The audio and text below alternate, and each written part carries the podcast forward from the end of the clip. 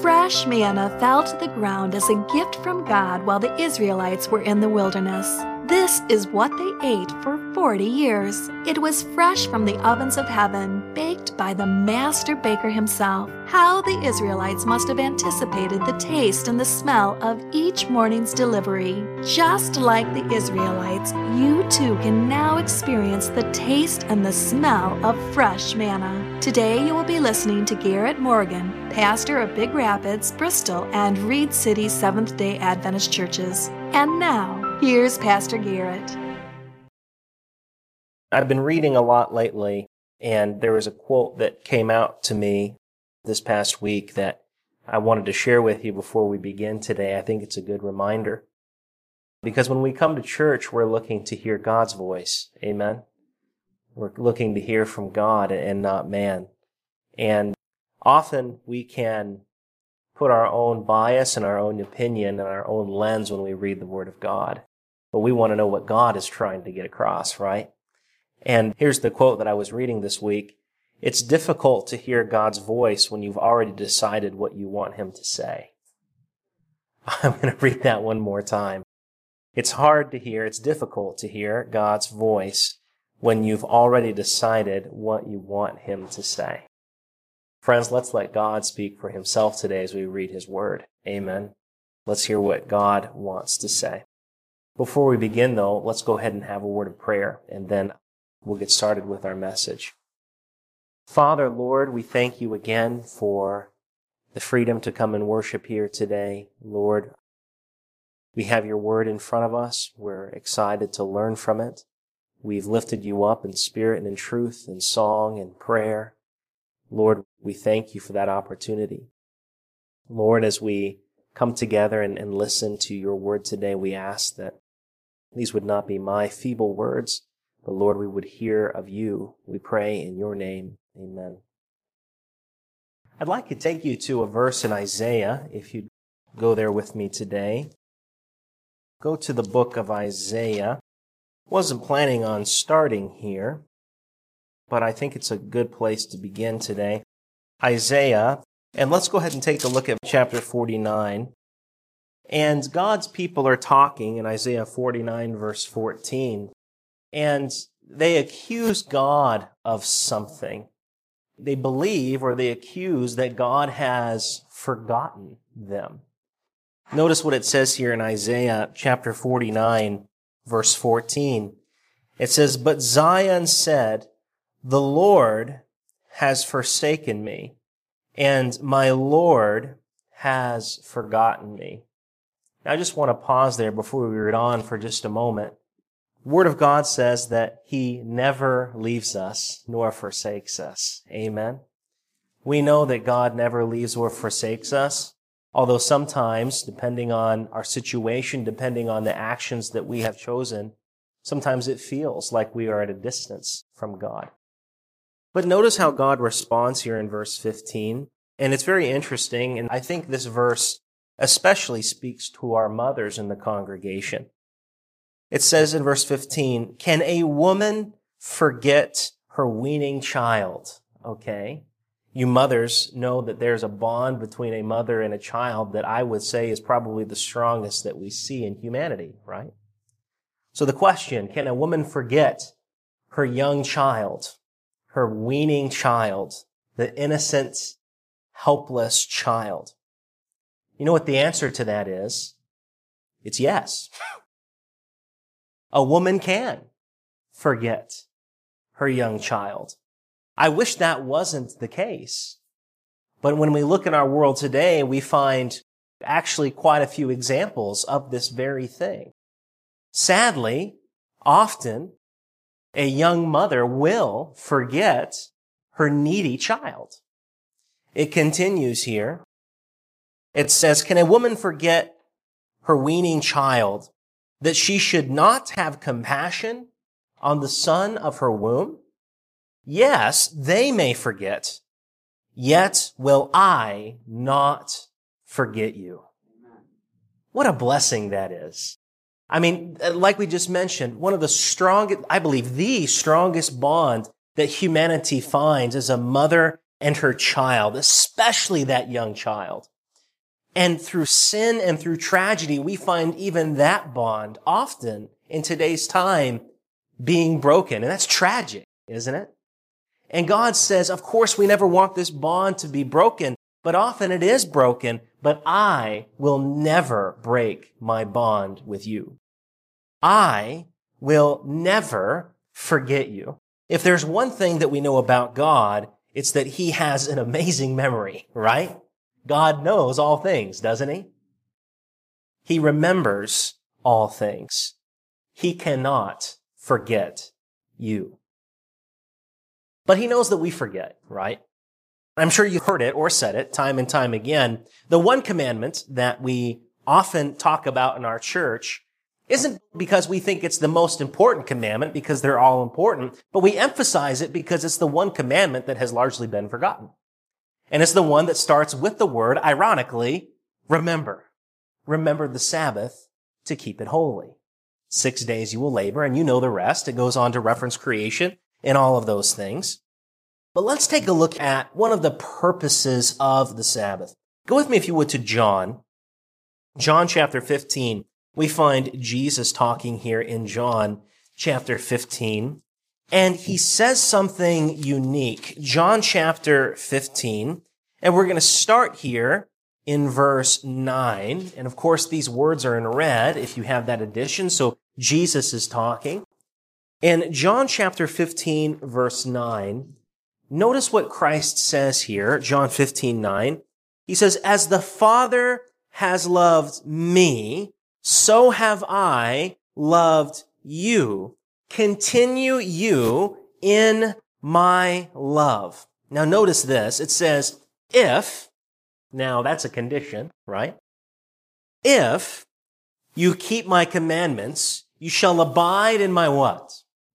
You shall abide in my love, even as I have kept my Father's commandments, and I abide in his what?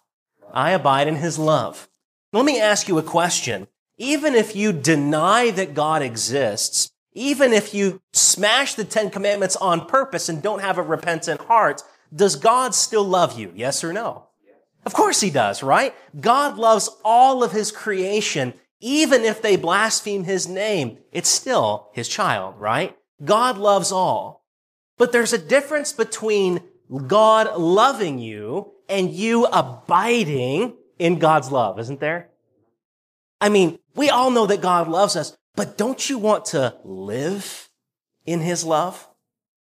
That's how we were meant to be. That's how we were meant to live. And notice the condition of what it says there in verse 10. It says, if you keep my commandments, then you will abide in my love. We keep the commandments because we want to abide in God's love. But notice what the next verse says. I love this. In verse 11. These things I have spoken unto you, that my what? That my joy might remain in you, and that your joy might be full. Let me ask you, does God want you to have pleasure? Yes or no? Yes. He does, in a pure way, right? The world has perverted that word pleasure. But in God's eyes, God's view of pleasure, God's view of joy, He longs for you to have that. And ironically, this day, the day that many people dread because it's the Sabbath, we can't do this and can't do that, this day was created for not your detestment, but for your enjoyment. Amen? It was created for your pleasure. It was created for all of these things. But how do we practically find it? Well, that's what we're going to be looking at today. I've been reading a book this past week that talks about the biblical view of God. And did you know, and maybe you've met people like this, but did you know that there are a lot of denominations today that believe that God is unaffected by emotion? Did you know that? That God is, they, they call it impassible. What happens here on earth does not affect him. He is God. He will not be affected. But according to the Bible, God is affected by what happens here on earth. Amen. And it's pretty clear. And God expresses his emotion towards what happens here on earth. God is love. And because of that, he feels pain, doesn't he? I mean, don't you think that God felt it when his son was rejected? Of course he did. Don't you think that God still feels that rejection today when people still reject him today? Of course he does. God feels those things. But there's another, I don't want to call it emotion. It is that, but there's another action that we find in the Bible that a lot of people find foreign to God. And it's God's wrath. A lot of people are uncomfortable with that. God having wrath. But in fact, if we believe that God is a God of love, then in order for God to be a true God of love, it must include God having wrath. And I'll tell you why. And this goes along with our message here today. But the only time that you find God producing wrath in the Bible is in reaction to sin, right? The only time that we find God having wrath in the Bible is in reaction to sin. Why? Because sin does what to his creation? It harms us. It kills us. It's evil. It's terrible. And so when you find God reacting with wrath, it's because sin is hurting his people. God would not be a God of love if he did not have wrath upon sin, right? It's a part of his character. It's part of him being loving. You know, it's going to be an amazing day when God no longer has to produce wrath. The day that God no longer has to produce wrath is the day when there is no longer sin. Amen. We praise God for that. God feels hurt. God feels and produces wrath. And at the same time, God longs to give joy because he is joy. And that's what he wants for his people. He wants us to abide in his joy. And in doing that, you guys are studying in your Sabbath school class early creation. And when God was creating this earth, he created things for humanity to find enjoyment. And the crowning act of that was the Sabbath day.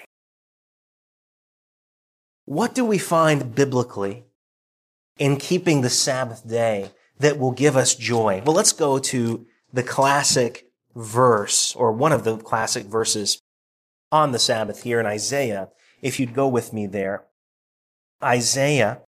And let's go to chapter 58. Some of you are there already, probably. But Isaiah chapter 58. We're going to look here at verse 12 here for just a moment. How do we practically, we're talking about practical tips, practical ways to make the Sabbath a joy and not something that we dread. And we find it here in Isaiah chapter 58 and verse 13. I think this is a powerful statement. But notice what it says here. We'll look at verse 12, Isaiah 58, 12. It says, And they that shall be of you shall build the old waste places. I want to pause there for just a moment. Don't raise your hand or anything like that. But have you ever felt like an old waste place? I think maybe we've all been there a time or two, right? Have you ever felt like you are downtrodden? Not worth anything? Like nobody cares or wants? An old waste place, an old garbage dump. But notice what it says here continuing. You will raise up the foundations of many generations and you will be called. Notice what it says. The repairer of the breach. Amen. The restorer of paths to dwell therein. Isn't God the ultimate repairer of the breach? Ever since the Garden of Eden, when Adam and Eve had to be thrown out of the perfect place, God has been in action to repair that breach, hasn't he? God has been in action to remove that veil from the sanctuary, separating the Shekinah glory from his people. That's the great controversy that we're in. He's wanting to repair the breach. And notice it's all said in the context of the Sabbath. Could it be that the Sabbath is a tool to bring us closer to God? Could it be that the Sabbath is a tool to repair that breach between us and God? Notice what it says, verse 13. If you turn away your foot from the Sabbath, from doing your pleasure on my holy day, and call the Sabbath a delight, the holy of the Lord honorable, and you will honor him, not doing your own ways, nor finding your own pleasure, nor speaking your own words. So here in this verse, we find God saying, don't do this, right? Don't go after your own enjoyment. Don't go after the things that you usually do, but set it aside for something else. And we find what that is in verse 14. This is what we're setting it apart for. Then you will, notice what it says, delight yourself in the Lord. And I want to pause there for just a minute. I thought the previous verse said that we should turn our foot away, that we should deny our own pleasure. And yet the next verse says that God wants us to have delight. Friends, there's a difference between what we call delight and what God calls delight. Amen. There's a big difference there than what God calls joy and what the world in air quotes calls joy. But far too often we enter into the Sabbath, even if we are going to church, even though we may be doing the right things, so often we come and approach the Sabbath looking for our own pleasure. And often we forget to realize, we forget to remember that the Sabbath day is the day that God provides that pleasure for us. Amen. Especially, right? This is the day that God wants to give us pleasure more than the world ever could. And it looks a whole lot different. And by the way, this pleasure lasts. In fact, this pleasure is supposed to last throughout the week, right? The Sabbath is supposed to be that little taste of heaven that gets us through the next six days, right? Until we get to the next one. And we're supposed to come to church panting, right? Saying, Lord, I need some help again. And God gives it to us. That's what the Sabbath is for. But how do we get what that is? In Song of Solomon, we won't turn there, but Song of Solomon chapter 2, verse 3 says, I sat down under his shadow with great delight. His fruit was sweet to my taste. He brought me to the banqueting house and his banner over me was love. Notice what that verse says. It says that that woman sat down. She paused and she communed with her beloved. The Sabbath is a time that we truly need to sit down, right? Hit the pause button. Stop and rest for just a while and focus on your relationship with your creator. Amen. Amen.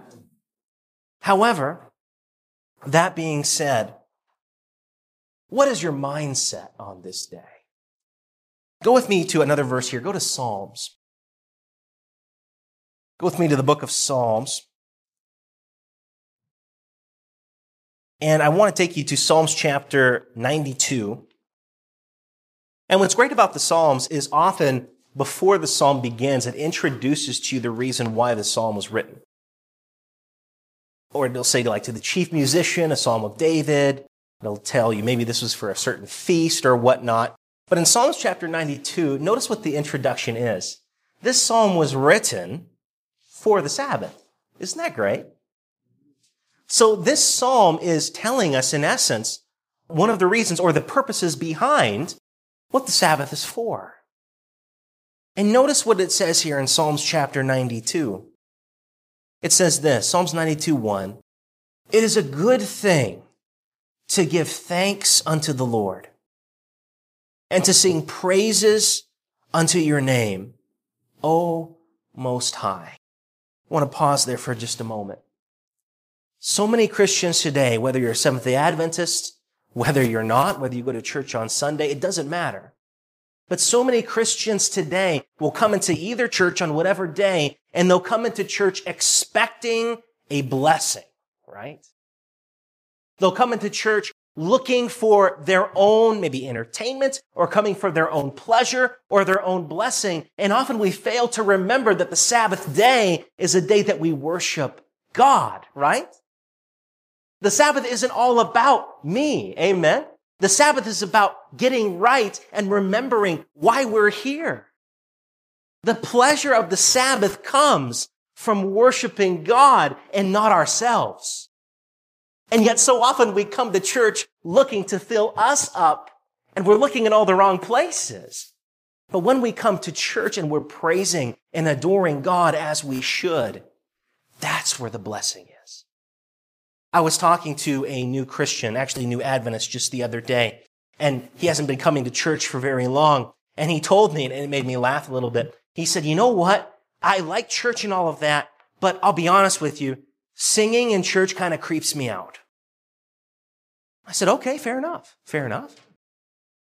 Why is it that singing in church kind of creeps you out? That's what he said. And he said, it reminds me of going to Boy Scouts or summer camp or something like that and gathering around the fire and singing, you know, whatever song, right? It just seems odd to me. Like, I'm not coming to church to sing karaoke. I'm coming to church to, to learn what the Bible says. And I told them, I said, well, wait a minute. You have to remember that we're not just singing to sing, but we're addressing somebody. Are we not? When we sing, we're not just singing to fill time. When we sing, we're not just singing because we sound good, because I'm not talking about this church, but sometimes we don't, right? But we are singing because we are singing for God. Our songs are not just to sing around a campfire, but we are addressing God. And speaking of God, you can't improve him right? Like everything that you see around us, yourself, the building, your car, the road, the world, everything that we tangibly see needs improvement. Except for God. You can't get better than God. And I know that you know that, but there is no improving on God. God is perfection. Is he not? And when we sing to him, we're recognizing that fact. Singing is not just to sing, but it's part of that praising and adoring God for who he is. And David knew that. When you see the Psalms or the prayers of David in the Bible, he always starts with praising God, doesn't he? He starts with praising God's name. And then at the end of his prayers, you know how he ends? Praising God, right? The Sabbath is to praise the Lord for who he is. Psalms 92 continues in verse 2 to show forth your loving kindness in the morning and your faithfulness every night upon an instrument of ten strings, upon the psaltery, upon the harp with the solemn sound. For you, Lord, have made me glad through your work. I will triumph in the work of your hands. Pause there for just a moment. Remember what Paul said. Don't boast about yourself, boast about your God. Brag about God all day long, because you should. God is great, isn't he? He continues, verse 6. Now, this is interesting. A brutish man knows this not. Neither does a fool understand this. I think that can speak for itself, right? Friends, the Sabbath isn't about necessarily trying to fill it up with enjoyment because of what you think is enjoyment. But allow God to fill the Sabbath what true joy truly is. Take that time to sit down in the shade of your father and eat from the banqueting table, right? Because it's here. That's what the Sabbath is for. And also remember, and I know this is hard because I know a lot of you have very stressful jobs. I get it. But when we come to church, it's often very hard to forget about the struggles of your past week or the struggles of what you're going to be going back to Monday. Or for some of you, Sunday, Ted, right? This is like your only day. And it's really hard sometimes. My dad goes through this. It's really hard sometimes to train your mind when Friday sun sets to just block out all of those things at work and to block out all of those bills and to block out all of those troubles and just focus upon your relationship with God. Where is your mind on the Sabbath? Because far too often I've been sitting in church and my mind has been somewhere else. Have you ever faced that?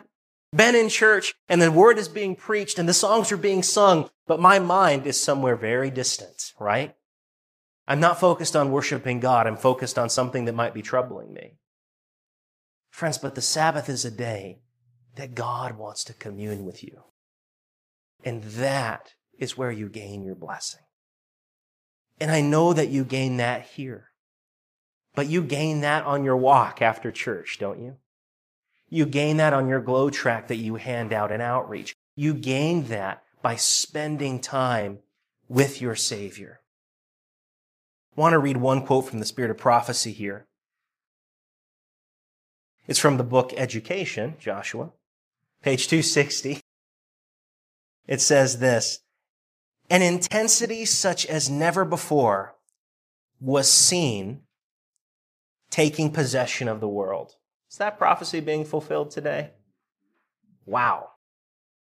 In amusement, in money making, in contest for power, in the very struggle for existence. We've seen that this past year. There is a terrible force that engrosses body and mind and soul. In the midst of this maddening rush, I might eh, say rat race, God is speaking. He bids us come apart and commune with Him. Be still and know that I am God, He says. Many, even in their seasons of devotion. That's what we're talking about. Church, this is a season of devotion. Many, even in their seasons of devotion, fail receiving the blessing of real communion with God. They are in too great haste. With hurried steps, they press through the circle of Christ's loving presence, pausing perhaps for a moment with sacred precincts, but not waiting for counsel. They have no time to remain with their divine teacher. With their burdens, they return to their work. Friends, I know God created us to work, and I know all of you are hard workers. And that's good. But don't rush your devotions. Don't be so busy that you don't pause and listen to God. When you're in communion with Him, have your mind focused upon Him. And sometimes that takes some training, doesn't it?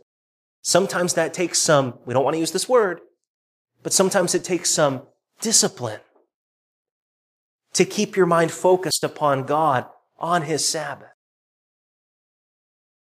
But I'm telling you, friends, it is so worth it to truly, not to just have rest, but the joy of the Lord in abiding in his love. Praise God. Father, we thank you for your Sabbath, being able to talk to you right now, to sing songs to you because we adore you so much and we recognize that you are worthy. Father, the courts in heaven constantly sing you are worthy. It never stops. And Lord, today as we mimic the courts of heaven in your house for just a few moments out of our week, out of our lives, we remember why it is that we are here. For your pleasure, we are created. And Father, may we take that time to also have the joy of the Lord. We pray in your name. Amen. You have been listening to Garhett Morgan, pastor of Big Rapids, Bristol, and Reed City Seventh day Adventist churches. If you enjoyed this sermon, why not visit one of his churches this coming Sabbath or a church near you listed on strongtowerradio.org? You will find the Big Rapids Seventh day Adventist Church at 1031 Rose Avenue in Big Rapids, and their church service begins at 9:30 a.m. Or visit the Bristol Seventh day Adventist Church located at 11 225 East 8 Mile Road in Tustin. And their church service begins at 11:30 a.m. Or visit the Reed City Seventh day Adventist Church located at 17290 US Highway 10 in Hersey. And their church service begins at 3 p.m. This program has been a Strong Tower Radio production.